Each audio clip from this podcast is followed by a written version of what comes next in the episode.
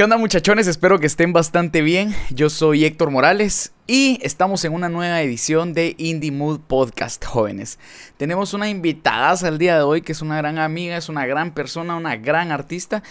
Y pues tengo mucha curiosidad de saber un poco más de su historia con respecto al arte, porque la verdad no, no sé tanto esa historia y tengo mucha curiosidad de saber. Es una chapina, es una retalteca que ha migrado y pues vive en otro país con otra gente totalmente diferente y vive totalmente del arte. Entonces, jóvenes, no se nos despeguen, empezamos con Indie Mood Podcast.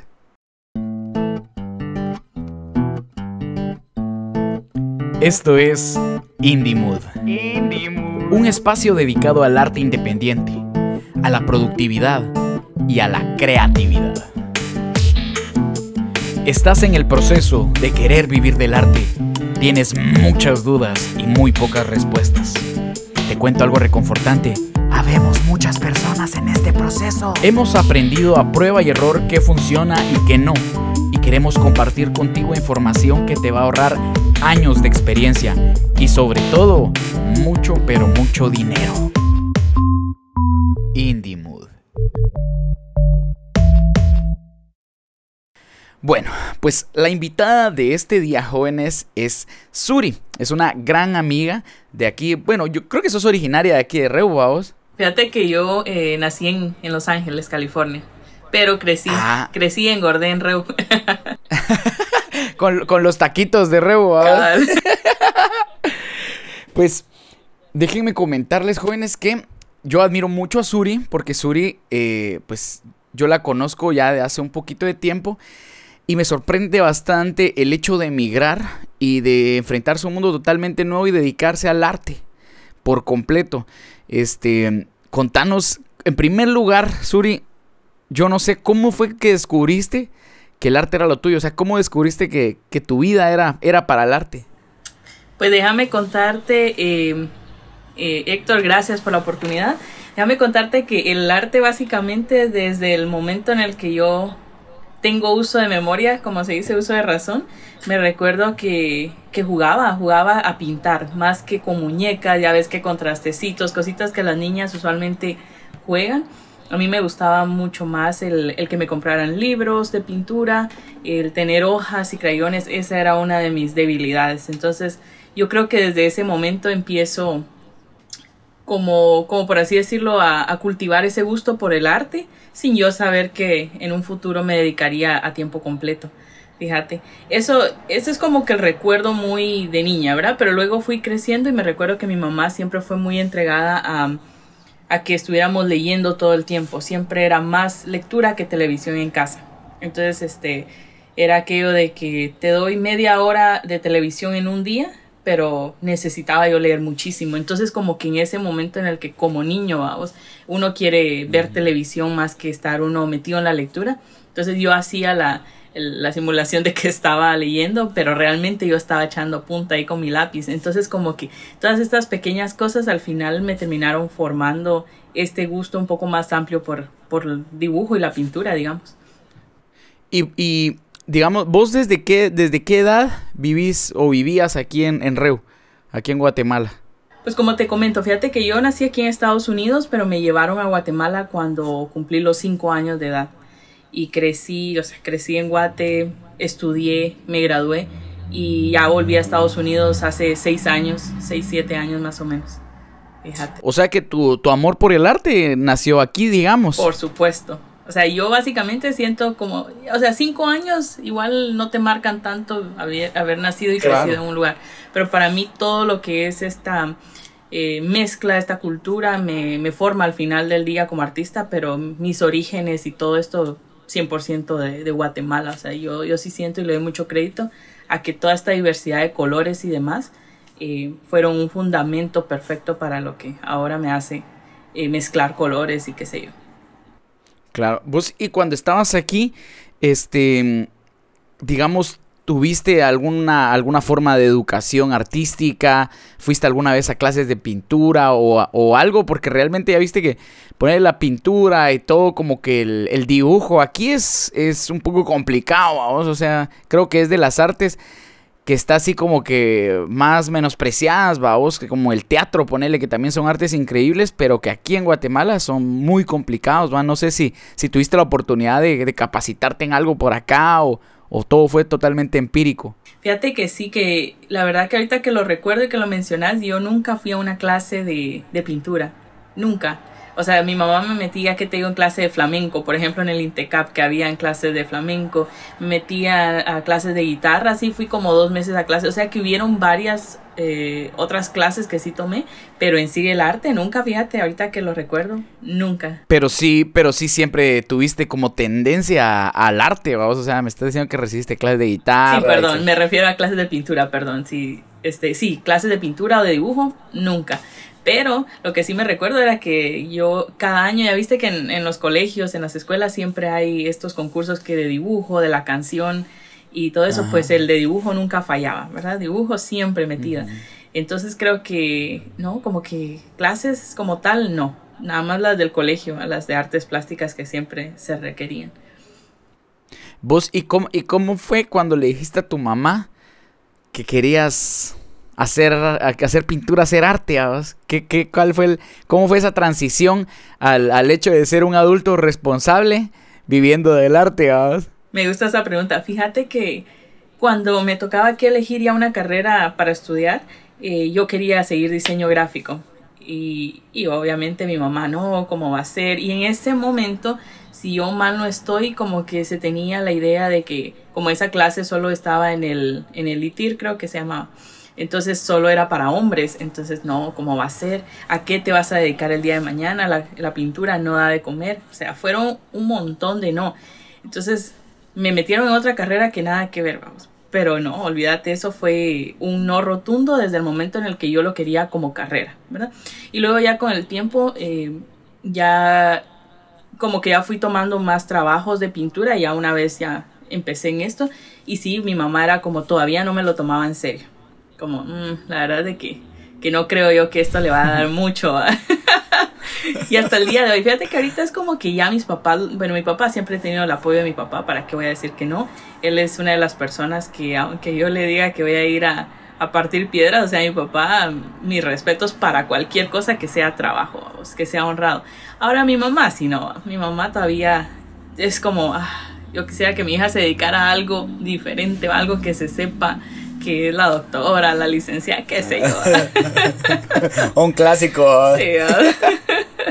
Sí, Y mira, digamos, bueno, te dedicaste pues a estudiar acá y toda la onda, ¿te gradúas y solo te graduaste y te fuiste? ¿O, viviste todavía un par de años acá eh, así de incógnito? Sí, sí, me gradué en Reo y luego este, estuve ahí, ay, ¿cuántos años serían? Unos cinco años más quizá. Eh, sí, dando vueltas. trabajé en la Coca, trabajé en la Coca-Cola, eh, trabajé en un spa, o sea, nada que ver con el arte. Eh, y, y, cuando te, y cuando te vas para Estados Unidos, ¿ya tenías claro que querías hacer arte vos? Que, que, que dije, dijiste, bueno, me voy para allá, voy a hacer arte y allá miro qué hago. Fíjate que ahí hay una parte como que hay un parte aguas, a ver, te cuento. Entonces yo me gradúo, me eh, empiezo a trabajar de cualquier cosa que cayera, ¿va? En, mi profesión. Y luego este, decido venir a Estados Unidos por una pareja que tenía en ese momento. O sea, mi pareja me decía, vámonos a Estados Unidos, intentemos una experiencia nueva. Y yo la verdad era de que no me quería mover de, de Guatemala. A mí me encantaba, yo me hacía a largo plazo en Guatemala viviendo, digamos, toda la vida. Pero como yo tenía esa facilidad de decir, vamos y en cualquier rato yo puedo regresar si no me gusta, ¿verdad? Entonces jalamos, nos venimos para Estados Unidos. Y ya estando aquí, fíjate que yo por, por un buen tiempo dejé de pintar. O sea, se de cuenta que me metí mucho a la música, demasiado. Como que la guitarra en ese momento fue eh, como que una conexión intensa con la música, así que como que el arte ahí te quedas esperando un rato, pero sin yo eh, sentir la necesidad, por así decirlo, de dibujar pero luego eh, pasa el tiempo aquí en Estados Unidos y obviamente las cosas no funcionaron con, con, la pareja con la que estaba, así que empiezo como que a sentirme muy, muy mal y otra vez nace la necesidad de cómo me ayudo yo sola, porque básicamente me quedé sola, no tenía ni a un primo ni a un amigo en, en el lugar en donde vivo, no conocía a nadie. Entonces era como que no era, bueno, no, no voy a decir que era depresión, pero sí eran muchos como ataques de ansiedad. Entonces decía yo, no, esto, o sea, ni la música me está ayudando siquiera. Entonces empiezo a sentir la necesidad de empezar a pintar y a dibujar por mis medios. Y así es como empiezo a sentir un montón de alivio y poco a poco las cosas, vos, la vida o qué sé yo, empiezan a caer en su lugar hasta el día de hoy que ya me dedico a esto. Ya te voy a estar contando en un momento para no salirme de tu pregunta. Sí, pues, o sea que digamos que un corazón roto fue lo que te motivó a, a, pintar otra vez, vamos. Exacto, sí. ¿Y, y, y por, qué, por qué dejaste la música, digamos, por... o crees que dejaste la música por la pintura? ¿O sentís que las llevas ahí de la mano? La llevo de la mano, fíjate. Lo que sí me di cuenta fue que, en, bueno, entonces en esa, en esa transición, vamos, de, de pasar de estar con una pareja a quedarme sola, dije, ¿qué hago con mi tiempo libre? Entonces da la casualidad que hay una banda de rock que me invita a tocar con ellos. Entonces me meto a la banda de lleno, estuve con ellos un par de meses, pero me di cuenta que esa vida nocturna, honestamente, no es para mí. Entonces ya ves de que los conciertos y luego muchas horas de práctica, entonces como que a mí eh, eso me estaba dañando mucho mi salud porque realmente no puedo desvelarme mucho por cuestiones de salud. Entonces ya dije yo, ¿cómo hago para poder como siempre seguir en el arte? Pero pues es, es lo que amo. Yo realmente quería estar en la banda, pero la situación se complicó y dije, o sea, es que no, mejor me voy a esperar un poco. Entonces hasta el día de hoy ya no toco en bandas, más de alguna que otra por ahí. A veces de repente eh, me han dicho que hagamos qué sé yo, algún, algún toque o lo que sea. Pero ya no, básicamente me empecé a entregar mucho más al, a la pintura que el hecho de poder darle mucho tiempo a la música ya como que dice, me quitó mucho tiempo el, el, pintar porque ya es un trabajo full time. Entonces ahora nada más toco la guitarra para mí, digamos, aquí de vez en cuando, que una cancioncita o qué sé yo. Pero sí te puedo decir que en gran parte lo dejé todo lo que era ese, ese trajín, ¿verdad? ese mundo, ese, mundo, oscuro de la, noche. si vos uno que es músico parece pura lechuza, vos, de, la, de, la, una de la mañana para arriba. Y al otro día estoy fresco, cuá, estoy fresco, oye, ¿qué tal los ojeras? Sí. ¿no? entonces sí. Y, y mira, cuando vos llegas, me imagino que tuviste algunos otros trabajos de gente normal, digamos, ¿va? ¿En qué modo? que así le dice la Mara a uno, ¿ah? ¿cuándo vas a conseguir un tu trabajo de gente normal? Porque uno es animal, o saber qué onda, animal. ¿En qué momento te diste cuenta que podías vivir, vivir de la pintura? ¿En qué momento te diste cuenta, bueno, estoy generando tal vez lo mismo que este mi trabajo, donde estoy trabajando todos los días, horario de oficina? Y aquí tal vez estoy generando lo mismo y estoy trabajando cierto tiempo y me gusta. ¿En qué momento fue ese parteaguas o cómo te diste cuenta? Porque a mí, al menos en lo personal, eh, me ha pasado, vamos, de que vi que llegó un momento donde vi que mi arte ya era rentable. Y me puse en perspectiva y me puse a, a pensar de que, bueno, estoy ganando lo que mucha gente gana al mes, trabajando todos los días de 7 a 7 y a veces me lo estoy ganando en dos noches de trabajo. Entonces decís, madre, qué increíble esto, ni, no, esto, esto es lo mío. ¿en qué momento fue ese parteaguas para vos? Mira, eh, como decís vos, como, todo, como toda gente normal, me tocó que... Fíjate que me tocó que trabajar aquí en... Este, sí, no soy como de cambiar demasiado de trabajos, pero este, me recuerdo que estaba yo en, empecé en una cafetería. Ahí es donde empieza como que a darme esta chispita de esto me puede dar de comer en algún momento y aparte disfruto haciendo lo que amo. Este, recuerdo que estaba en esta cafetería y, y mi jefe en ese momento, él ignoraba totalmente que yo dibujaba o pintaba. Y, para ese momento todo lo que tenía que ver con mis creaciones, por así decirlo, eh, habían sido solamente en hojas, ¿verdad? Que en servilletas, ya te imaginas, donde uno pinta y lo que sea, cositas chiquitas. Pues esta vez él iba a tener este, un como evento en la cafetería y necesitaba que se le pintara algo en, en un pedazo como de plywood que tenía un pedazo de madera y me dijo, que si le podía pintar algo, que él necesitaba que se hiciera como para el Día de la Madre, algo bonito ahí para que la gente que fuera entrando tomara fotos. Y yo le dije, bueno, cómprame yesos, porque realmente ese espacio estaba diseñado hasta con, con, una pintura especial para yeso, entonces no se podía echar acrílico. Entonces me compra los yesos y empiezo yo un día feliz porque él me dijo, te voy a pagar como si estuvieras trabajando en la tarde y solo dedícate a hacerme ahí algo bonito. Ay, yo dije, oh, ¿para qué va? ¿Para qué me dijo? y, y empecé, y, y saqué, me acuerdo yo que ese dibujo fue, por eso no se me olvida, porque fue una mamá guatemalteca cargando a un bebé y como le hice una, como una ventana y al fondo estaba como que el lago de Amatitlán, ponete. Entonces, obviamente la gente que iba pasando se quedaba impactada. No te estoy diciendo que tal vez por lo bonito del dibujo, probablemente no fue mi mejor dibujo en ese momento, pero pues sí con los colores y todo. Imagínate, yo la hice a ella una mamá indígena, por así decirlo, no sé si así se puede decir, pero su traje hermoso de colores y eso. Y entonces eh, viene, él sube las fotografías al Facebook y otro restaurante cercano que, que, estaba por ahí en la zona ve ese dibujo y me llaman. Buscan como, como se pudo, buscan mi número de teléfono y me, me localizan. Y me recuerdo que esa vez me llaman y me dicen, Suri, necesitamos hablar contigo porque vimos tal dibujo en tal lugar y requerimos eh, de tus servicios. Y yo, ¿cómo así va? O sea, ¿qué quieren? Voy, hago la reunión con ellos, me temblaban las piernas y yo decía, ¿qué jodidos quieren? Y mm. bueno, voy viendo de que ellos querían que les pintara dos paredes inmensas en su restaurante, con, con temas centroamericanos, Guatemala, Salvador y demás. Y mira que ese día yo le, o sea, no sé qué, yo me acuerdo, mi papá siempre ha dicho que a veces hay cosas que aunque no las sepas hacer, hay que decir si puedo. Y ahí después en la casa miras cómo te las arreglas. Pues yo me recuerdo que ese día yo le dije, sí, con mucho gusto, déjenme hacer mi presupuesto. Y, y yo decía, ¿y cómo jodido yo les voy a decir cómo, o sea, cuánto les cobro, cómo voy a hacer el trabajo? Y en ese momento, ahí yo creo que ese fue el momento en el que yo dije, esto es increíble, porque gracias, digo, dada la casualidad, gracias a Dios, conocí yo a una persona, una artista eh, estadounidense, que ella me, me guió, digamos, desde qué brochas comprar, porque es que no es lo mismo agarrar un crayón a tener una brocha ya para pared. Ella me ayudó con todas estas cosas y cuando llegó el momento del cobro, me recuerdo, ella me dijo, te voy a dar un consejo. Desde la primera vez que vas a empezar a hacer, en este caso, un mural, no regales tu trabajo. Porque si una vez tú regalas tu trabajo y no cobras lo justo, olvídate. O sea, ese es como que vas a perder el miedo esta vez. Y si no lo haces, si no lo superas, toda la vida vas a regalar tu trabajo y nunca vas a poder vivir de esto.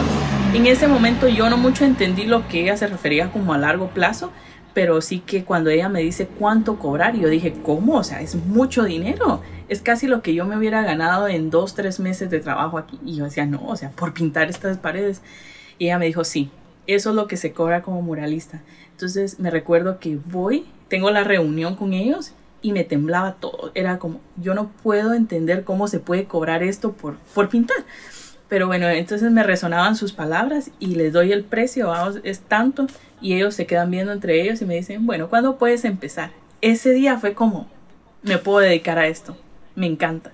Entonces, eh, esa fue como que ese momento, pero sin embargo yo no dejé de trabajar. Yo seguía trabajando, seguía en, en X eh, trabajo, luego me moví a una cervecería y a ellos también me, me ayudaban a, a, crear este, etiquetas, que son las que están, etiquetas para, mi, para algunas cervezas que ellos estaban produciendo y eso.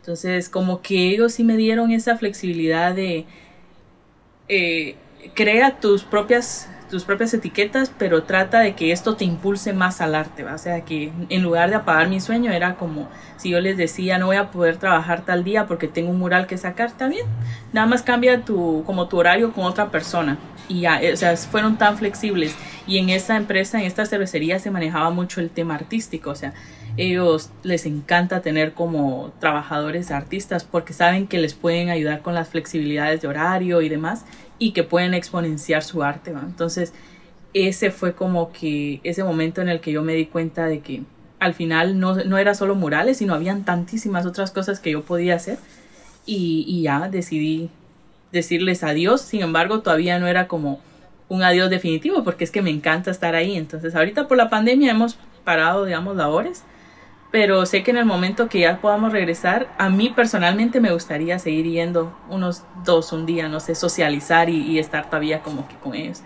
Pero eso, ese momento. ¿Vos, qué, qué, qué, gran historia, vos. ¿Cómo es que el... yo digo siempre, uno no busca el arte, o sea, el arte te busca. El arte me buscó, ah, exactamente. ajá, el arte te buscó, o sea, así, así fue. Hay mucha gente, vos, yo no sé por qué se da eso, pero hay mucha gente que pasa toda su vida buscando el arte y nunca lo encuentra. Sí.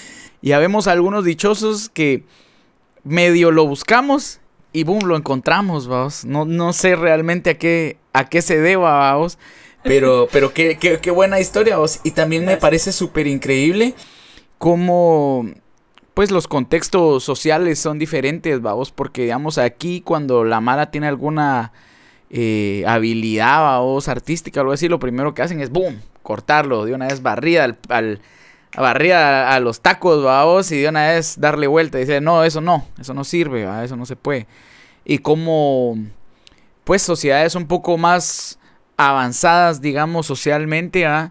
Este, tienen como más facilidad para aceptar los diferentes tipos de inteligencia y entender, pues, vamos, de que realmente en un chance, en un trabajo, eh, el estar de 7 a 7 no te hace mejor trabajador, vamos, o sea, realmente uno debería de poder eh, hacer su trabajo y agarrar el resto del día para lo que uno necesita hacer, va, o ser flexibles en esos, en esos lapsos de tiempo porque tu vida, uno no puede vivir para el trabajo, vamos.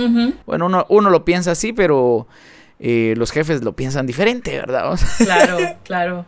Y eso sí Pero sí, qué, qué gran, perdón vos, qué, qué gran, qué gran, qué gran historia, me pusiste así la piel chinita un ratito. porque como, qué increíble, de verdad qué increíble cómo fue que de una cosa, una cosa te llevó a la otra. Y otra cosa bien importante es cómo tu amiga te dijo que no regalaras tu chance desde un inicio. Y eso es, mira, súper puntual y súper clave. Porque la Mara normalmente en sus primeros chances empieza a regalar su trabajo. Y cuando vos quieres empezar a subirle el precio, a cobrar algo más justo, la Mara se queda así de, bueno, usted siempre me ha cobrado X, va, porque ahora me quiere cobrar X más, lleva. Exacto. Entonces, ya nunca puedes eh, aumentar tu, precio, digamos, ¿va? Y en lugares así como acá en Retauleo o aquí los departamentos de Guatemala que son muy pequeños, te reducís tu clientela a muy poca gente, ¿va? Digamos, en mi caso, que soy músico, si yo desde un inicio hubiera empezado regalado mi trabajo, habrían que cuatro o cinco restaurantes más tal vez que, podían contratarme. Y si yo hubiera regalado mi trabajo en todos lados, eh, después es muy, muy difícil escalar los precios y que todos digan que sí, ¿verdad? No tenés como una variedad de, bueno, hay 20 restaurantes, entonces tal vez aquel sí me paga ya algo más justo y me muevo para allá, ¿va?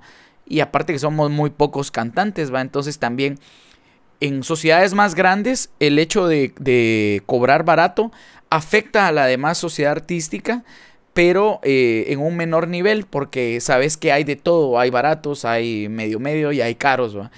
Pero en lugares así como acá, que somos muy pequeños y somos una comunidad de músicos muy pequeña, habrán, ponele en mi caso que somos cantantes de aquí de Reo, habrán tal vez unos ocho, ¿verdad? Entonces, ahí sí que si vulgarmente uno se baja el calzón, no lo baja todos, vamos. Exacto. O sea, esa es, la realidad. Eso es lo malo, sí, sí. Y ahí tocas un muy buen punto, fíjate que como me dice alguna gente, vos tuviste esa dicha de verdad de haber contado con una persona clave que te ayudó desde el día uno y es muy cierto. La verdad es que yo estoy infinitamente agradecida con, esta amiga porque sí que me enseñó no solo a cobrar, sino también otras cosas como el a veces comprar hasta material que, o sea, y es que mi historia está bien rara, como te digo, yo nunca me imaginé ni en mi mente pasaba el poder yo vivir del arte, te soy sincera, o sea, yo creía como, como toda buena guatemalteca chapina, que el arte sí, puedes tener un, talento, pero hasta ahí, ¿verdad? No, no escalas casi nunca, porque te enseñan de que te gradúas y hay que buscar un trabajo de, de, ocho horas y se acabó. Entonces era como, bien, esto es para los fines de semana, esto es para esos momentos en los que uno eh, va a pasar el rato, pero nunca para vivir de eso. en cambio ella, tal vez no fue que me impulsó tanto como te debes dedicar a eso, o sea que son de esas personas claves, vamos, que llegan en un punto, te dan un consejo, lo tomas o lo dejas y se desaparecen, tipo así. Entonces, eh, ella tampoco fue que estuvo ahí constantemente guiándome, sino dijo eso y si lo agarré, bueno, y de verdad que fue increíble, fue tanto lo que me ayudó. Porque yo también le, siempre les doy ese consejo a todo mundo, no regalen su, su, arte, porque realmente eso al final te termina incluso trayendo buenos clientes, realmente, porque es como un embudo y cava lo que vos decías, entre mejor sean tus precios, mejor calidad de clientes vas a tener. Cuando regalas tu arte son aquellas personas que, que te van a pedir y te van a exigir y tampoco nunca van a quedar conformes con lo que haces. Entonces si desde el día uno empezás a cobrar bien, te forma un embudo y van cayendo los clientes realmente importantes y que van a estar con vos siempre, ¿va? Leales. Exacto, sí, la verdad yo siempre he dicho eso, que, que, el tener precios justos para tu trabajo te permite hacer una segmentación orgánica de tus clientes, vamos. Entonces se queda la gente que se tiene que quedar, los que de verdad aprecian tu trabajo, los que de verdad saben lo que vale tu trabajo y a la larga es muchísimo mejor. Se van a ahorrar un montón de tiempo y de dolores de cabeza, mucha. La verdad que eh, si no saben aún eh, cómo cobrar, cuánto cobrar, les recomiendo mucho. Les voy a dejar aquí en las tarjetitas un video que yo hice de la saga de Ayuda al Músico Independiente. Eh, lo hice hace como tres años, donde doy consejos de cómo cobrar, cuánto cobrar y dónde cobrar. Porque fíjate que yo también soy de la idea de que a veces es mejor regalar el arte que cobrar poco. Claro. Porque hay, hay, hay ciertas ocasiones donde, donde tu exposición va a ser mayor o, depende de las circunstancias, pero si vas a, dar tu arte muy barato, es mejor decirse, es decir, se lo regalo, Mejor se lo regalo a cobrar barato, Muy cierto. Porque no afectas a tu sociedad de artistas local, ¿va? Sí. Pues bueno, y eso fue cuando ya empezaste entonces a, ver que ya caían las bambas, ahí ya, ya habían dolarucos, vamos. ¿Y en qué momento decidiste emprender? Porque he visto que tenés galería de Chuy y has estado bastante activa. ¿En qué momento decidiste que, bueno, yo soy un artista independiente, hago esto y lo otro, pero quiero ir un paso más allá, vamos? La gente a veces no tiene muy, no está muy consciente de que hay empresas que se forman a base de arte, ¿va? Y entonces, claro ejemplo es Galería de Chuy. ¿Cómo fue que nació tu idea de Galería de Chuy? ¿Y cómo has sabido administrar todos tus recursos, vamos? Porque he visto que le das un cacho de vuelta al juego ahí para que la onda funcione, para que sea negocio redondo, vamos. ¿Cómo es que lo has logrado? Pues fíjate que como, como te mencionaba, empieza este proyecto, el primero que marca todo, y luego de ese, eh, gracias a las redes sociales, eh, tanta fotografía y demás, me doy cuenta de que ya no para de haber trabajo. O sea, que en un momento yo empiezo a hacer ese como que de ahí ha venido uno tras otro, tras otro. O sea, desde ese momento yo digo, no sé, es una bendición que a mí no me ha tocado como tal salir en sí a buscar el trabajo, sino que el trabajo ha llegado a mí. Cada lo que vos decías, el arte le llega a un, como que las recomendaciones empezaron a, a caer y a llegar. Pero lo que sucedió fue que ya una vez empiezo a darme cuenta que el trabajo no para y que continúa y continúa. Entonces digo yo, bueno, esto ya, ya puedo escalarlo, ¿verdad?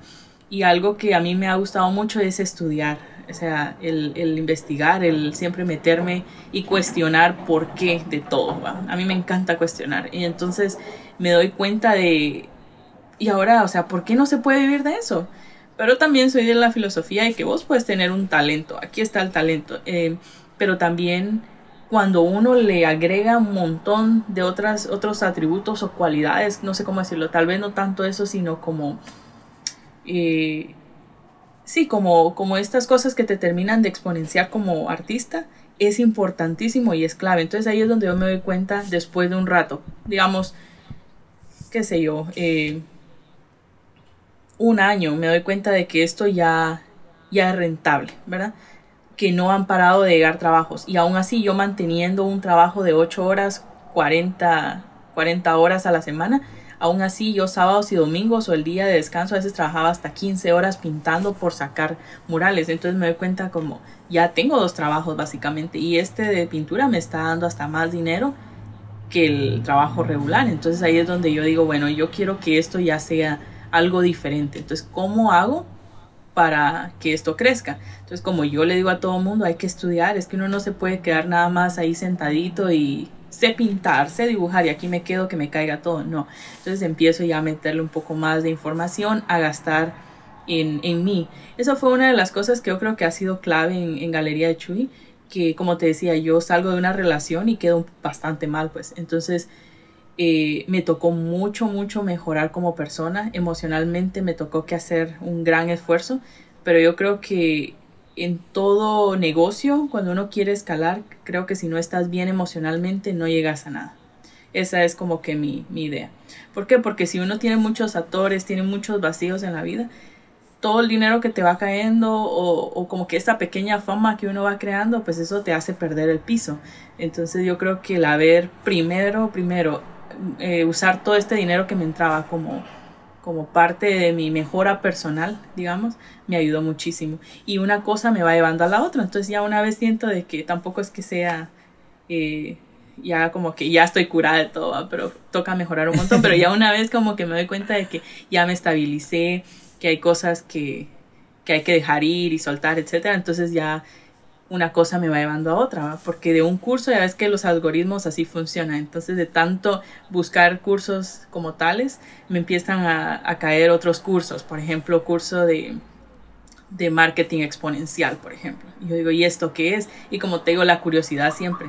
Entonces he tomado cursos que, te soy sincera, no tienen nada que ver con, con pintura, que hasta el día de hoy yo te diría, tal vez he tomado unos tres cursos de pintura, pero el resto han sido de, de todo lo que engloba tener un, un proyecto como tal. Ajá. Sí, es que ponele, yo en lo personal ahora digo siempre, cuando uno se quiere dedicar al arte, si uno quiere ser artista en esta, en esta nueva etapa del mundo, ya no tenés que quedarte con solo ser artista. O sea, el artista hoy en día, pa' la madre, tiene que ser diseñador, tiene que ser editor de video, editor de imágenes, tiene que saber de marketing digital, tiene que saber de administración. O sea, el día de hoy, el músico o el artista, bueno, el artista en general, tiene que saber de todos. He visto a gente aquí increíble en Guate que hasta ha hecho cosas increíbles por medio de redes y por medio de, todo lo que ha aprendido y que es Mara que se dedica al circo, vamos. Y que ya ves que el circo hubo una época donde estaba quedando como obsoleto, vamos, y la Mara lo está volviendo a, a, poner como de moda gracias a todo el marketing, vamos. Porque hay un montón de cosas que a uno le llaman la atención, va. Porque realmente uno como artista tiene una vida un poco diferente, digamos, a la, a la de, a la de la gente normal, digamos, va. Ajá. Entonces, de hecho, acabo de, encontrar en TikTok a un, a un, trapecista de un circo de, no sé dónde, yo creo que es como de Costa Rica, algo así. La cosa es que eh, el man documenta todo cómo es el hecho de mover el circo, cómo es el hecho de vivir en el circo, cómo es toda la vida en el circo. Y son cosas que, uno se pregunta, vamos. Y por medio de TikTok ha promocionado su circo y le está yendo re bien, vamos. Entonces, Qué, increíble. O sea, hoy en día, para ser artista, hay que saber de todo, pero el conocimiento no llega solo porque sí. Hay que invertir para tener conocimiento. Entonces, eso es muy importante. Lo que decís, generar, pero darle vuelta al dinero, volverlo a reinvertir en tu empresa, ¿va? Que sos, que sos vos, va prácticamente. Cuando haces, cuando sos artista, tu empresa sos vos, es tu nombre, es tu marca. ¿va? Entonces tenés que volver a reinvertir un poco de dinero. De hecho, creo que ningún negocio es así, ¿va? que no tengas que reinvertir nada. O sea, no hay ningún negocio donde no tengas que reinvertir nada. Y creo que ahí hay un fallo bien fuerte siempre en el artista, porque el artista normalmente recibe su dinero y se lo mata. Se lo come, exacto. Ajá, o mira qué hace y, no vuelve a reinvertir. Nunca miras a, un... Ponerle en mi caso, yo lo hablo mucho por músicos, vamos, porque como es el... Es mi mundo, es el mundo de la noche en el que me manejo. Sí. Entonces, ponele, yo miro a mucha mara, a los músicos y todo, que los miras y toda la onda y nunca hay un micrófono nuevo, nunca hay un cable nuevo, nunca hay una consola nueva. Entonces, eso quiere decir o que estás administrando mal tu dinero porque no estás reinvirtiendo en tu empresa puede ser también que no estés cobrando lo justo y por eso es que no te da un margen de reinversión, vamos. Por supuesto, sí, sí, sí. Eso es muy cierto lo que decís. Eh, la verdad es que yo no recuerdo ni siquiera como de dónde nace, porque es que mira, siempre fui bastante metida en el estudio, pero por cierto modo era más por, vamos a decir, la presión de mi mamá. ¿verdad? Entonces mi mamá las, quería las notas más... Eh, el cincho, digamos. Exacto, a las notas más altas. Pues qué buena técnica esa del cincho. Ah, cayó bien. a mí con la paleta me pegaba. la paleta de, de Y, y lo que te decía la lectura era esa, esa, es una cosa que yo casi no cuento, pero es, es, chistoso que en mi casa yo más o menos tenía opción a ver una hora de televisión a la semana, imagínate. Y es raro, porque ahora me pongo a platicar a veces con algunos amigos y me dicen, ah, ¿te acuerdas de tal caricatura o de tal película? Yo no me sé nada de Disney, no me sé nada de caricaturas, porque nunca tuve la flexibilidad de todos los días, por ejemplo, sentarme a la misma hora a ver esa caricatura, ese show. No había opción. Si bien me iba, encontraba algo bonito esa hora que me daban a la semana. Entonces el haber tenido como que muchas horas de leer y leer, igual al final yo creo que me terminan convirtiendo en la persona a la que soy, que en algún momento yo viví muy resentida, muy resentida, ¿cómo es posible? Que yo no pude tener como una infancia normal. Siempre todo era muy estructurado, no podía salir a la calle a jugar con los niños de la cuadra, o sea, nada que ver. Entonces como que en su momento me enojó mucho, sí me frustró, pero ahora yo digo, ¿cómo tomo esa, ese aprendizaje, cómo lo agarro como modo de aprendizaje lo que me formó de niña. Entonces, yo creo que en gran parte también esa es otra cosa que a mí me ha ayudado como, como galería de Chuy, es el hecho de saber invertir muy bien mi tiempo, ¿verdad? Porque eso pasa mucho con los artistas. Ya una vez vivís de tu arte es como termino mi trabajo y ahora con los amigos, fines de semana. Y que no estoy diciendo que sea malo, sino que a veces requiere muchas horas de decir, bueno, regresé del trabajo, ahora sí me pongo a ver eh, un video de emprendimiento, ahora voy a escuchar un podcast, ahora le voy a meter más al curso que me quedó pendiente, ¿sí me entiendes? Entonces, que eso es una, una gran disciplina realmente, el poder uno tomar esos momentos para estudiar más. Y, y, como te digo, la verdad es de que las personas a veces preguntan, no a mí, ¿verdad? Sino en general, ¿cómo una persona logra crecer en su negocio? Es que no es nada más de sentarse y, ver crecerlo, sino son muchas horas invertidas y mucho esfuerzo y sacrificio. De, de, dejar de ver un show por ponerte a leer un libro, por ejemplo. Entonces, o sea, eso creo yo que también me ha ayudado mucho. Tenés, tenés toda, toda la boca llena de razón. La verdad que eh, como artistas a veces eh, sí no podemos manejar mucho nuestro tiempo. Yo también, yo también he sido partícipe de eso. A veces, bueno, Cultura Profética tiene una frase que a mí me gusta mucho y que al menos para la música sí es así, pero hay que saber cuándo, vamos, que dice, el ocio es fundamental para la creación.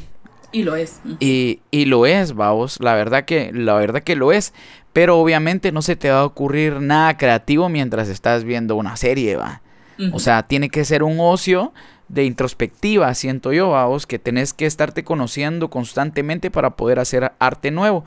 Y la administración del tiempo es fundamental. Yo digo siempre de que ponele a mí a la hora que me llamen, me dicen, vos bimbo, vos no tenés nada que hacer. O sea, todo el día te mantenés ahí en el estudio y en la noche vas a cantar, nunca tenés nada que hacer. Y al contrario, yo siento que nunca me alcanza el día. Yo siento que todos los días se me pasan así y no me alcanza el día. Pero es porque yo tengo la filosofía de que nunca estoy libre. Y si estoy libre es porque, es porque estoy haciendo algo malo. Me busco qué hacer. Siempre hay trabajo. Siempre hay cosas que hacer. Y como vos decís, bueno, ya terminé todo mi trabajo y bueno, no tengo nada, no me voy a poner a comerme los jutes, va, me voy a poner mejor a escuchar un podcast mientras limpio el estudio, o, pero o sea, hay que buscar mucha, hay que buscar qué hacer, hay que buscar el tiempo libre, está bueno, pero también hay que controlarlo, va, como tú decís, o sea, no quiere decir de que, bueno, no, no, no, no Netflix, no, no YouTube, no nada, no es eso, sino que, y otra cosa es que hasta cuando tengan su tiempo de ocio para consumir contenido digital y toda la onda, consuman un contenido que les deje algo, no consuman estupideces. Si van a ir a ver el reto de 24 horas sin comer, va, o sea, ¿qué van a aprender, va?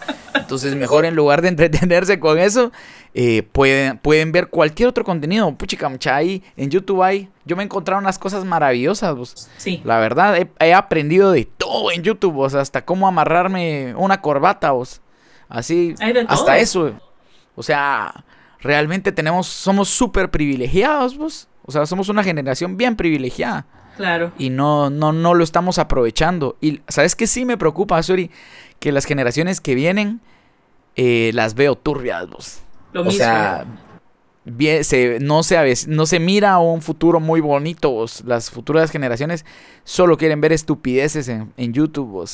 Y no quieren estudiar, no quieren aprender nada, no quieren hacer nada. Ula, No, en ese caso tenés mucha razón y fíjate que de eso hablaba precisamente yo ayer con, con una persona, una clienta. Hablábamos sobre eso de la parte eh, cómo cambian las generaciones. Y es increíble eh, cómo nosotros estamos, si somos, unas personas, si somos personas conscientes, estamos utilizando eh, la era digital como nuestra herramienta máxima y la estamos así que exprimiendo para mejor. Sin embargo, las generaciones futuras, tal cual vos lo mencionás, es increíble que aunque viven con un teléfono en la mano, primero eso les está privando mucho a la relación social, ¿verdad?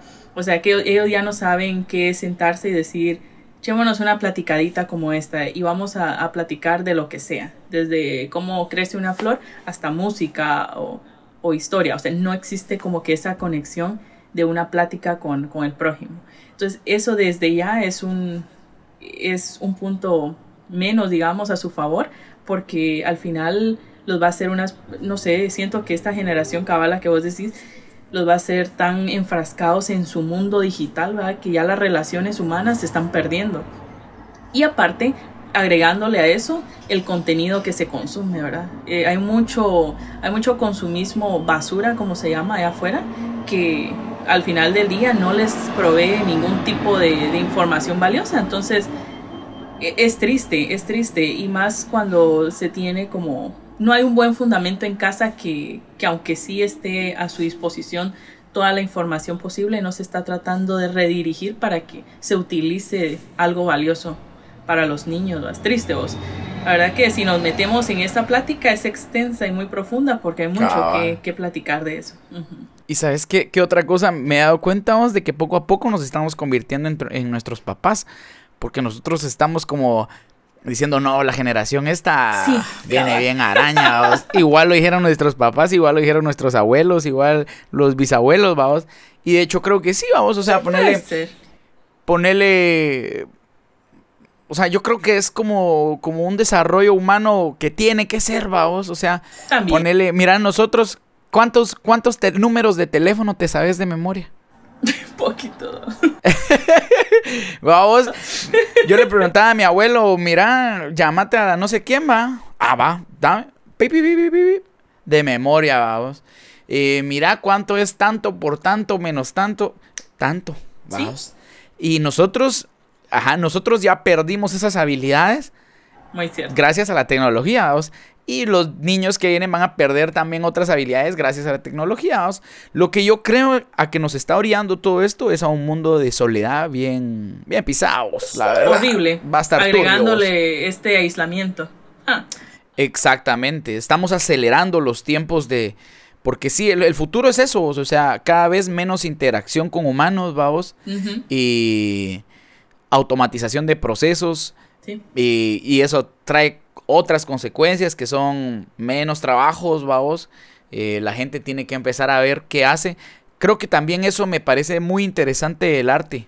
Em, de que el arte no lo va a poder hacer unas compus. O sea, e, la compu puede imitar lo que hace o, por inteligencia artificial aprender ciertas técnicas o, o, ciertos, tratar de predecir ciertas cosas con respecto al arte. Pero una computadora nunca te va a hacer una canción de protesta, nunca te va a hacer eh, una pintura abstracta que refleje cierto pensamiento, ¿va? O sea, el arte es muy, es muy puro, vamos. O sea, el arte viene, es muy humano, vamos. Creo que es la parte más humana que tenemos, va. Es que hay miles de, las... emociones ahí metidas, vamos, y que un robot al final no te lo puede dar. Por más que te ayude a crear lo que sea, la parte emocional no se puede imitar con nada. Eso, eso es, las emociones son lo que nos hacen humanos. Y eso no se puede imitar vos. O sea, ponerle para, acabamos de, bueno, este año tuvimos una actividad en la universidad y, un ingeniero me decía, miren, ya vio las inteligencias artificiales que están haciendo música, que no sé qué. Y, y yo sí va, a él creo que le asombra más de lo que me asombra a mí porque yo entiendo cómo funciona la inteligencia artificial y cómo funciona la música. Entonces ponerle, simplemente es aprender de lo que está haciendo otro y tratar de copiar lo mejor de, lo que se le enseñó a la, a la máquina y que lo ensamble, vamos. Ajá. Pero realmente expresarse emocionalmente no lo está haciendo, vamos. Entonces, yo creo que eso nos da una gran ventaja, fíjate Suri, sobre mucho porcentaje de la población, porque de aquí a 10 años mucho, mucho, mucho porcentaje de la población se va a quedar sin trabajos y es muy probable que nosotros sigamos teniendo nuestro trabajito calidad. Sí, y para allá viene, fíjate que yo estaba viendo un podcast que hablaba precisamente de eso, de cómo para allá vamos en donde muchos trabajos van a ser reemplazados por la tecnología, básicamente.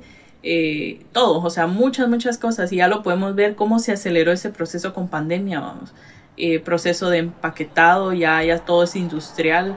Eh, incluso no sé si has visto ahorita lo, lo, que está pasando en China, creo que es con los hoteles, una máquina te lleva la comida, o sea, todo, es, esta, este conjunto de, no sé cómo decirlo, como todas estas personas que trabajaban en un, en un lugar como tal han perdido sus trabajos y para allá van, ¿verdad? Todos esos trabajos que al final prestan como que un servicio pueden ser reemplazables rápido. Pero cabal lo que vos decías, el, el arte es increíble cómo se va, eso es algo que se mantiene y creo que uno incluso puede morir y aún el arte continúa, o sea, puedes dejar plasmado algo por años. Entonces yo creo que los artistas si le metemos, o sea, no solamente de tengo un don y, y ya está, sino le metemos ganas, le metemos más de lo que debemos para terminar de hacer esto como una empresa, como lo que platicábamos, y la mantenemos siempre con el lado emocional pues estable, yo creo que nos, nos vamos a mantener con nuestros trabajos tal cual vos lo, lo mencionas, en un punto en el que ya muchos trabajos sean y, de hecho, y de hecho yo creo que hasta más trabajo estamos teniendo Yo, creo que el arte va a, va, va a ser más rentable, porque ponerle yo aquí en el estudio, obviamente va a redes sociales, tantas cosas, cada vez consume la gente más, más contenido multimedia. Entonces tengo que hacer jingles para empresas, tengo que hacer canciones, tengo que hacer, o sea, cada vez tengo más trabajo, a vos. Entonces, y otra cosa muy importante es que ustedes dirán, bueno, pero yo solo yo solo pinto o yo solo toco guitarra. Bueno, entonces, ¿qué más hago? O sea, ¿qué, ¿qué, más puedo hacer? ¿Qué, ¿Con qué más puedo generar que esté alrededor de lo que yo hago? Vamos. Ponele, ponele, yo empecé, bueno, empecé a cantar y todo, hice la inversión de comprarme unas mis buenas bocinas para ir a cantar. Y de ahí me di cuenta que habían fines que yo tal vez no cantaba y que yo podía alquilar esas bocinas para una disco o algo así. Boom, oportunidad de negocio, vamos. O sea, a lo que voy es que mucha traten de jugarle ahí al grueso, o sea, vean cómo, de qué manera generar con las cosas, con el entorno y las oportunidades que ustedes tienen en ese momento y aprovechenlas, succionenlas, reinviertan y eso les va a dar una oportunidad de proyectarse un poco más grande a la siguiente iteración. Entonces, eh, eso es, eso es, es, importante. Y yo creo que el auge de todo lo que hacemos va a seguir, va a seguir en, crecimiento exponencial, vos. Claro, y fíjate que lo que decís es muy cierto porque a veces uno tiene un talento y, y muchos se atoran con que, por ejemplo, pero es que el tocar guitarra no me da dinero, nadie me contrata, muy bien, pero puede que ese talento no sea lo que toda la vida te vas a tener que dedicar. Sin embargo, si te gusta, por ejemplo, mucho tocar guitarra, ¿por qué no probas de repente el, el enseñar? De repente enseñar, o sea, hay que ir viendo para dónde te lleva ese talento primario que se tiene, ¿verdad? Por ejemplo, en mi caso, pintar, muy bonito, me encanta y demás, pero yo no me iba a quedar como solo con venta de cuadros, por ejemplo, eh, sino que empecé con los murales, bueno, eso fue como lo principal, pero luego me di cuenta que el enseñar a otros dando eventos de haciendo eventos de pintura también era una, un modo de generar ingresos. Ok, entonces un, un, una entrada más, por ejemplo. Luego hago, la verdad que venta de cuadros casi no hago, pero a veces hay quienes me piden, entonces es otra entrada de, de, ingresos. Y ahora estoy en el tema de branding, porque como que una cosa me fue llevando a otra. Entonces los murales me enseñaron que no era nada más de ir a pintar a algún lugar y decirle tenga buena tarde, sino ¿por qué no intentamos sacar de este mural algo más que le dé entrada a su negocio? Entonces poco a poco una cosa me fue llevando a la otra. Entonces creo que todavía estoy en ese en ese camino de conocer en dónde me quiero estacionar en algún momento y decir, aquí me quedo porque esto es lo que más disfruto de, pintar, por ejemplo. Entonces creo que no es porque uno, uno cuenta con un talento y decir, aquí y aquí y esto tiene que dar porque tiene que dar, no, sino que hay que jugarle, como decía, la vuelta y que dentro de todas estas cosas que uno va practicando en el camino, de repente uno va a encontrar esto, básicamente a esto me quiero dedicar. Sin embargo, has tenido experiencia previa. Y ese es el valor agregado de tu trabajo, vamos, porque esa es una realidad, mucha. O sea, todos queremos siempre un poco más de lo que nos ofrecen, va. Es como cuando compras algo en Sweetwater o algo así y te vienen unos dulcitos, va. O sea, ese es un valor agregado que vos lo sentís bien, va. Se siente bien como consumidor. Entonces, para uno de artista que vendes tu tiempo, el valor agregado es, es bien valioso, vamos. O sea, eh, el hecho de, bueno, yo voy a ir a cantar, bueno, voy a cantar, va. Pero y no, y no necesariamente me refiero a que, bueno, voy a ir a cantar y voy a regalar media hora más o voy a regalar una hora más, sino que, bueno, voy a ir a cantar, pero de repente ahí le voy a meter 25 quetzales a mi Facebook con el flyer del evento para que pueda llegar un poco más de gente y le consuman ahí al restaurante. Exacto. O sea, valores agregados que van subliminales, vaos, pero que a la larga eh, aportan muchísimo a tu proyecto. Por supuesto. Eso es importantísimo, el valor agregado. No cuesta mucho y se siente increíble como cliente. Claro. Claro, claro. Y, pero eso es algo que al final terminas aprendiendo únicamente si, si estudias, ¿verdad? Porque como nos han, o sea, por años y generaciones se ha visto de que ha habido demasiado, no sé cómo decirlo. Hay empresas muy, muy exitosas, pero como que no han sabido aprovechar ese valor agregado que cabal estás diciendo y como que nosotros como artistas vale más el tener clientes fieles y constantes, agregándole ese valor obviamente, a tener una gran cantidad de personas que nada más estén ahí por, por estar.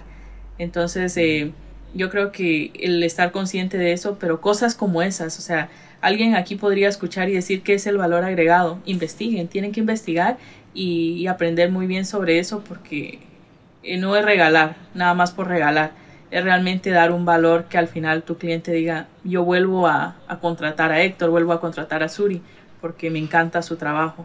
Y, y, es por eso, o sea, tiene que haber algo ahí más. Sí, exactamente. Me, me, he dado cuenta a lo largo de lo que hemos estado hablando que hablas mucho de la estabilidad emocional y, y eso es, es, es, un punto que creo que no hemos tocado nunca en un podcast ni en, ni en un otro video de los que he hecho. Y, y es algo importante porque nosotros trabajamos con, puras emociones y con puros sentimientos, vamos.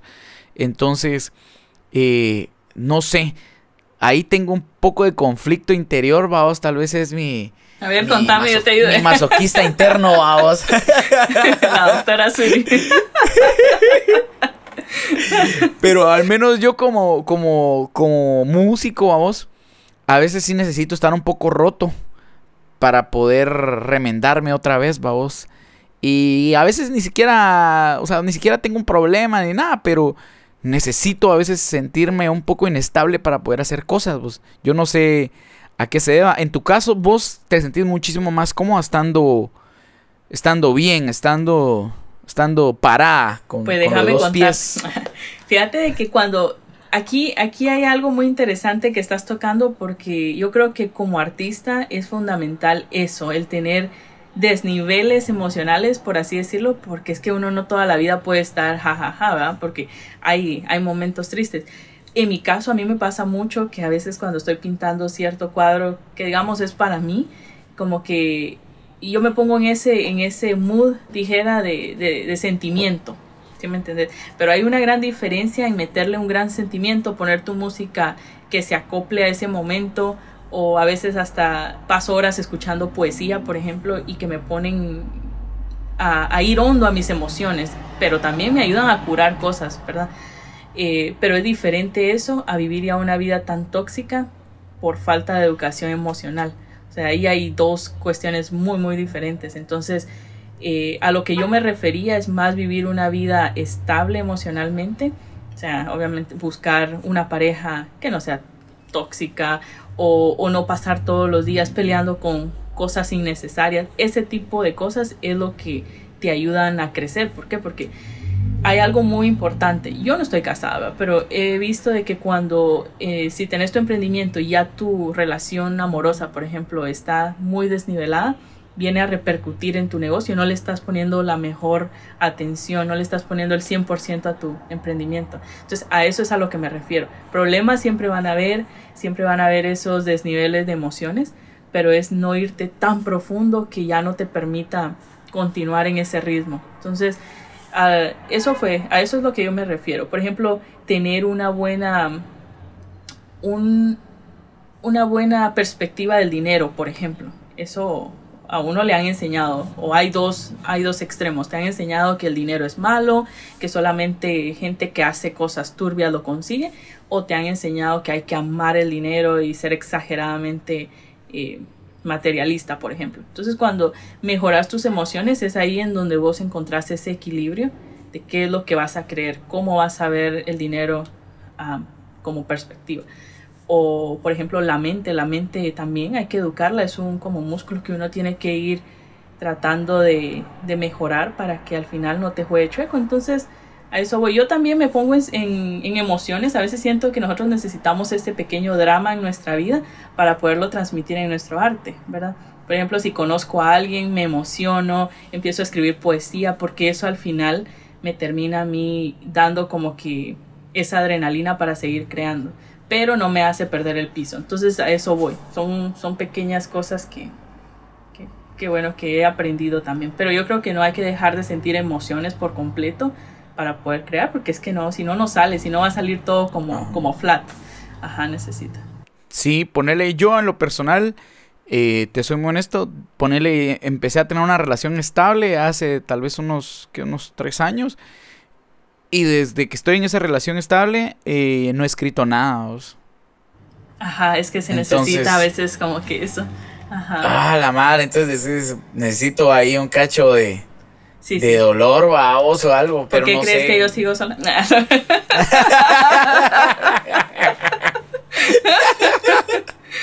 Hay que sufrir. Y, y, esa es, y esa es otra cosa. Ahí pasamos a otro punto, vamos, que, que como artistas el hecho de tener una pareja es también bien complicado. Porque uno funciona de una forma diferente, pues, vamos, y, y pues a mí me ha pasado, vamos, de que a veces eh, la Mara tiene un concepto muy diferente de lo que, de lo que es amor de verdad, vamos, y, todas estas cuestiones. Y entonces llega uno con un pensamiento pues diferente, va, y de que todos somos, eh, uno cree que todos pensamos como artistas, vamos. Sí, muy cierto. Y, y, no, vamos, y no. La verdad es que ya en la calle la gente piensa eh, muy, muy distinto, y la gente cree a veces que que ponerle que alguien te ame es que te abra la puerta del carro o que te lleve rosas, vamos. Y, y, eso, o sea, puede ser como un detalle, vamos, pero estamos en una nueva era donde eso ya es... Cursilería. O sea, ajá, o sea, eso ya no es, no, es que te amen, vamos, pero... Pero no sé, o sea, es bien complicado todo toda esta parte de, de tener una pareja eh, siendo artista? ¿Cuáles, son, ¿Cuáles han sido tus experiencias con respecto al, amor siendo artista? Sí, vos. Fíjate que yo manejo un... De nuevo, esto no lo comento con cualquiera, pero te lo voy a contar aquí para vos y tu audiencia. Fíjate que yo tengo eh, una perspectiva bien diferente del amor. Eh, no estoy diciendo que no creo, yo creo profundamente en ese sentimiento y que en algún momento van a ver que la Suri pierde el piso por alguien que le mueve engasada. No, pero fíjate que he llegado a un punto en el que para mí yo formo mi propio avatar de, de esa persona ideal, entre comillas, ¿verdad? Por ejemplo, con eso no estoy diciendo de que tengo miles de parejas, sino voy a lo siguiente. Por ejemplo, en tu caso, si yo necesito hablar con alguien muy profesional sobre emprendimiento, sé que te puedo llamar y tenemos esa esa conversación muy intensa sobre emprendimiento, entonces como que ya llenaste esa parte que necesito yo de, de, eso. Si necesito, por ejemplo, echarme los tragos con alguien un día, ya sea que amigo llamar o amiga, o sea que al final todo este, este conjunto de personas terminan siendo lo que a mí me hacen completa. Puede sonar egoísta, pero es así como lo manejo. Hasta el momento me ha servido mucho tener como que esa idea. Eh, o sea que siento que tengo a una persona para para cada necesidad, por así decirlo. Sin embargo, no, eso no, no implica más allá, ¿verdad? Sino que eh, creo yo que en este momento eso me hace a mí sentirme completa y feliz. No sé. Es muy difícil de describir, a muchos les cuesta entender, mas sin embargo yo me siento muy, como muy satisfecha con, con eso y, y nada, yo siento que cada quien tiene su definición de amor al final y lo vive como sea, pero en este momento como una pareja como tal, no me veo. y creo que yo sería bastante aburrida en ese lado por ahora, porque es que paso muchas horas yo sentada informándome, estudiando, yo creo que ahí sí perdería mucho yo el, ese, ese como la meta que llevo, ¿verdad? Porque hay que salir, que vamos a este lugar, que por qué no hacemos hoy esto, por qué no vemos tele y, y la verdad que yo Y hay que dedicar tiempo, Hay que dedicar, realmente exacto. hay que dar tiempo y, y a veces uno lo ve como un tiempo que no estás haciendo mucho, wow. Eso. Pero yo en este momento, fíjate que estoy disfrutando mucho el, el tiempo conmigo y eso es otra cosa que de nuevo voy a la cuestión emocional, que hasta que uno no cura esos vacíos, hasta que uno no aprende a estar conforme con uno mismo y amarse uno personalmente, uno no entiende, o sea, la persona, cualquiera diría, pero ¿cómo es posible que uno necesita a alguien? No, realmente uno puede estar muy bien con uno y, y satisfecho.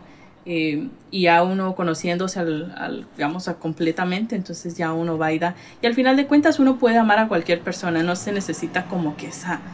Obviamente es diferente, tampoco estoy diciendo uh -huh. que sea lo mismo querer a un amigo que querer a una pareja, pero, o sea, al final eh, un amigo, o sea, una pareja para mí debería ser como tener un amigo, entonces si tengo tantos amigos, eso me hace feliz desde ya, ¿verdad? Esa es mi, ese es mi pensar. Me dio loco, vamos. Disculpa. No, la verdad que sí. Mira que hasta te tenés, quedaste así.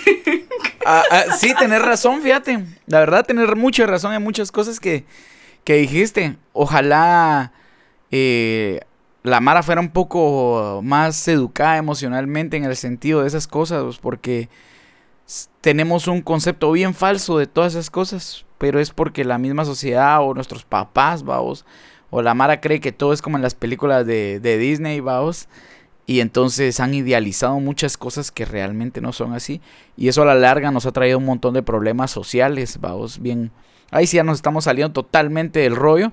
Pero hay un montón de problemas sociales que yo, ponele yo, que me muevo por las noches, vamos, en los bajos mundos.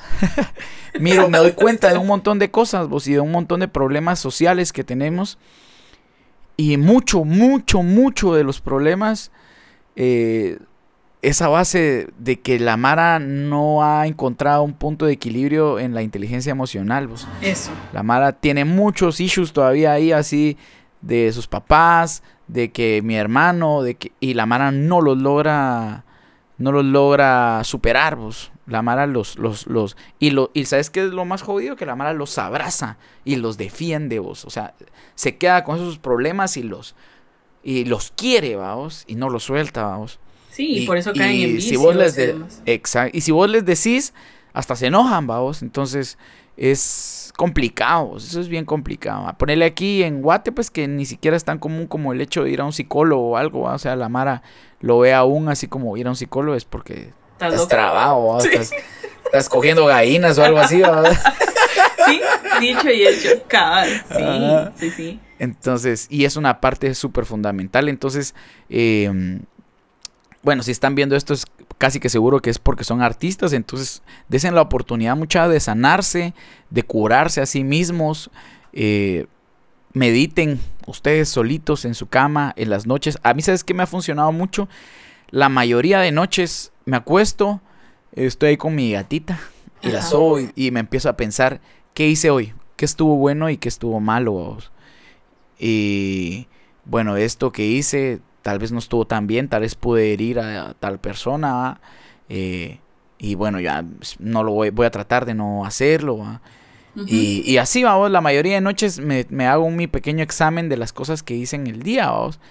Y creo que me ha ayudado un montón a ser una mejor persona. Entonces yo sí los invito mucha a que puedan reflexionar de sus días y cúrense, cúrense. Si ustedes sienten que las cosas no están bien, igual busquen ayuda, mucha. Igual hasta para eso hay cosas gratis en YouTube. Ajá, es cierto. Entonces, mm, están ahí a dos, tres clics de encontrar una ayuda que es probable que les cambie la vida. Sí. Bueno, Suri, vamos a pasar a la, a la, a la última etapa de, de, este podcast. Quiero, quiero saber cómo es, cómo es tu vida allá. O sea, qué cosas ves, qué, qué tips les podrías dar o qué cosas has visto allá que funcionan que crees que los artistas podrían hacer acá en Guate y que les funcione. Muy bien. Fíjate de, que... de cómo administrarse, vos, y de cómo llevar su carrera, digamos. Fíjate que voy a empezar con un punto que a mí se me hace clave, que por años diría yo de que se ha vivido como cultura latinoamericana este miedo a si comparto mi arte, capaz me roban la idea o me roban ese talento que tengo, no sé si me explico, pero hay algo que yo sí he visto aquí y que, bueno, no sé, yo sí trato como que de impulsar mucho, es el hecho de hacer, tal vez no tanto colaboraciones, pero llevarse bien con la gente eh, artista de tu área. Que no verlos como es mi competencia, sino porque no nos unimos, nos echamos un traguito, porque no compartimos ideas, no sé si me explico, es dejar esa envidia que a veces no lo hace a uno eh, llegar a más. Yo diría que por más que uno tenga un talento, uno no es superhéroe para tener todo en la vida. Entonces, por ejemplo, puedes tener un don muy bueno, puedes tener un talentazo, pero tal vez te hace falta esa parte que el compañero tiene. Entonces, dejar esa envidia y es algo que yo lo he visto mucho aquí, que la gente es bastante unida, por así decirlo. Los artistas tienen mucha colaboración, se unen muchísimo y he escuchado en Guatemala que eso es una de las partes que, cuesta mucho, por ejemplo, el, el unirse. Siempre hay envidia, siempre él está sobre mí, me está quitando clientes, entonces como que esa parte diría yo que yo sí la veo muy totalmente diferente aquí. Eh, viviendo aquí yo sé que muchas personas pueden tener esa como que esa frase de ah pero es que están los Estados Unidos eso es otro otro mundo las posibilidades y todo pero para mí honestamente eh, yo les voy a decir ha sido eh, difícil y no lo voy a decir como víctima sino que básicamente es la realidad. Eh, sé que hay oportunidades pero también hay que buscárselas. Soy una mujer soy latina estoy en un lugar en donde hay mucho eh, mucha otra cultura, mucho americano, como le quieran llamar, y entonces eh, todavía como que me toca jugarme la doble para poder ganar una posición en medio de tanta persona que maneja bien el idioma, que ha estudiado incluso. Vivo en un lugar en donde tengo la mejor escuela de arte, que es Massart, que está aquí en Massachusetts. Entonces, digo, yo no vengo de ninguna escuela y sí que el talento ha sido nato y competir, entre comillas, con personas que que han sacado maestrías ahí es, es increíble, ¿va? Mis respetos. Entonces como que no siempre va a ser tanto el, el, ah, es que la tiene fácil, ¿no? O sea, todo cuesta donde ustedes se encuentren, van a tener retos. Esos siempre van a existir, pero esos son los retos que lo forman a uno. No hay emprendimiento que eh, surja de la noche a la mañana maravilloso como se ve en redes sociales. No existe. Todos tenemos nuestros retos, todos tenemos que luchar y, la idea es utilizar estas pequeñas barreras como puentes para ir subiendo, subiendo y subiendo, ¿verdad? Eh, y de nuevo, es que no hay que victimizarse, que, ay, pobrecito de mí, no, nada de eso. Es, tengo esto y, y esto es lo que la vida me ha dado, cómo lo utilizo a mi favor. Entonces, creo yo que eso es importantísimo donde ustedes se encuentren. Y como dicen, si uno viene de abajo, pues no tiene mucho que perder, anímense, anímense. ¿verdad? Duele más cuando uno lo ha tenido todo y de repente caer, eso sí duele, pero pues si no, hay que, hay que entrarle y con miedos y con presiones o lo que sea, superar eso que al final es bonito. El camino del emprendimiento, muy doloroso en cierto sentido, muy costoso y sufrido, pero es bonito, a mí me encanta. Tiene mucho reto, pero vale la pena. Pues ya vieron muchachos, eh, esta ha sido una edición más de Indie Mood Podcast. Para terminar, Suri, ¿cómo te podemos encontrar en redes sociales para la Mara que quiere ir a ver eh, lo que estás haciendo y quiere ir a saber un poco más de, de vos? También tenés ahí un, unas entrevistas y un par de mini podcasts, digamos, en Instagram y estás haciendo ahí un par de cosas. Contanos qué estás haciendo, qué se viene y cómo te pueden encontrar en redes. Claro que sí. Eh, pues ahora estaba haciendo todos los meses, todas las semanas, digamos, eh, en vivos con otros artistas, tal, tal cual estamos ahora.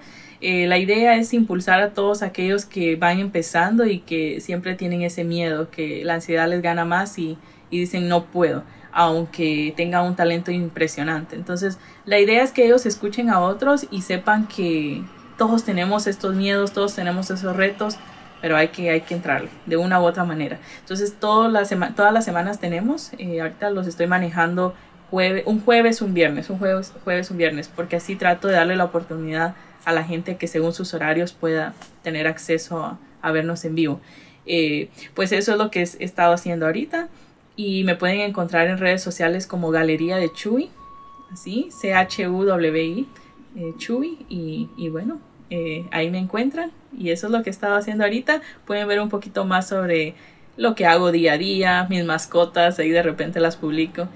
Y, y nada, realmente tampoco tengo tantas metas para este año, me voy a dejar llevar por lo que venga, disfrutando cada momento del proceso, pero pues ahí vamos. Nitio. Pues Suri, de verdad qué gusto tenerte a cabos y qué, qué gusto ver que estás allá representándonos y haciendo algo increíble y viviendo del arte que es que eso demuestra un montón de tu trabajo a vos y de verdad te deseo lo mejor del mundo, vos muchos éxitos para este año, esperemos que este año sí sea el bueno, vos este sí. este sí es el bueno. Gracias. Y, y, seguí haciendo bastante arte. Sabes que esta es tu casa cuando querrás hablar de algo, cuando querrás postear algo. Y gente, los que les gusta la pintura, los que quieren saber un poco más de emprendimiento en el arte y cuestiones así, pues no lo piensen, vayan a seguir a Suri, igual aquí en la descripción de este video. Y si están escuchándome en Spotify, pueden ir a YouTube y ahí va a estar eh, el link de todas las redes sociales de Suri para que la sigan. Entonces, jóvenes, ha sido un honor que se hayan quedado hasta este momento del podcast. Espero verlos en una próxima edición de este mismo y mi nombre es Héctor Morales. Me despido de ustedes. Gracias por escuchar Indie Mood Podcast. Nos vemos, jóvenes.